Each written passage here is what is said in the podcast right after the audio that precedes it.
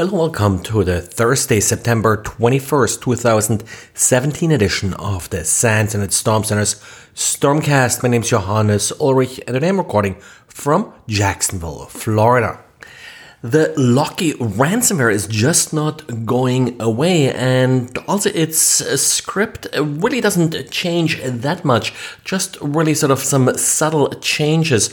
On Monday, people reported that they saw Locky with emails with the subject line Your Payment and ZIP attachments. Well, uh, today we have a report here from Renato and a little write up about it that changed the subject to status invoice and the attachment is now a RAR file.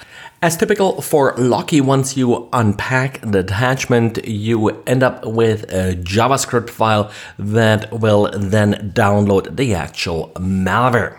Well, overall, I think the best protection against Locky and a lot of uh, these types of malware is not to allow compressed JavaScript files as an attachment.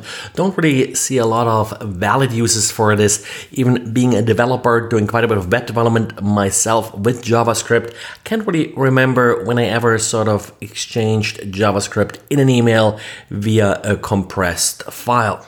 For developers, there are really plenty of other ways how you can exchange files that don't rely on attaching them to an email.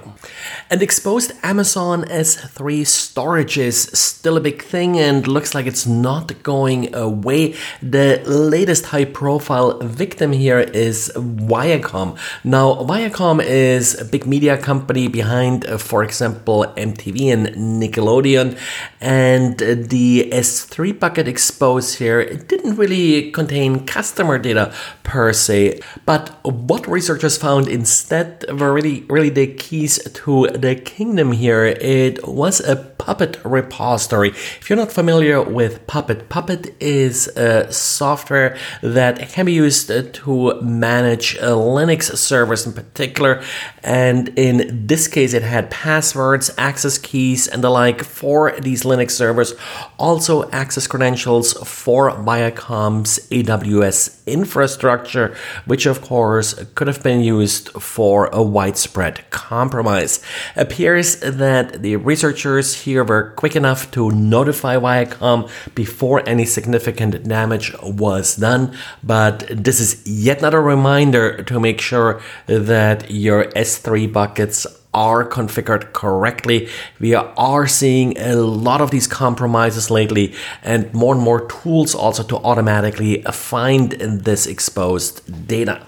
Now, yesterday, Apple, of course, released its updates, and we didn't have any details about the security updates for WatchOS and tvOS. Turns out that uh, these updates affected exclusively security issues with Wi Fi. So the Wi Fi drivers here have been updated on affected devices.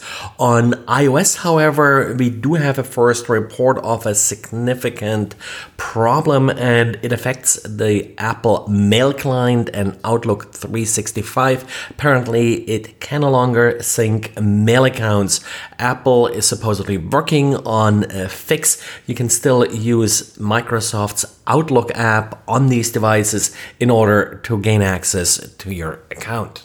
Not 100% sure yet uh, what the exact detail of the problem is, uh, but one of the vulnerabilities uh, being addressed in this update was a problem with Exchange Active Sync, which did fix the auto discover protocol and started to require TLS, for example, for Autodiscover version 1 and Autodiscover version 2 is now supported. So maybe part of this update now no longer is able to connect to Microsoft's Outlook 365 servers. And to make things worse for Equifax, looks like there has been some confusion and bad coordination within Equifax when it came to the cleanup site they set up, Equifax Security 2017.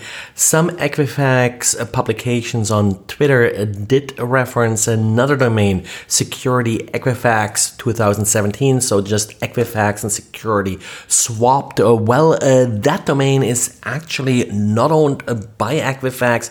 Doesn't seem to be malicious at this point. It's just down. I just uh, try to connect and see what happens, but it doesn't appear to be owned by Equifax either. Firefox and other browsers will label this particular domain as deceptive, so you should be reasonable safe. But of course, uh, this is a real nice target to collect information that has been stolen again from victims. Well, uh, that's it for today. So thanks for listening and talk to you again tomorrow. Bye.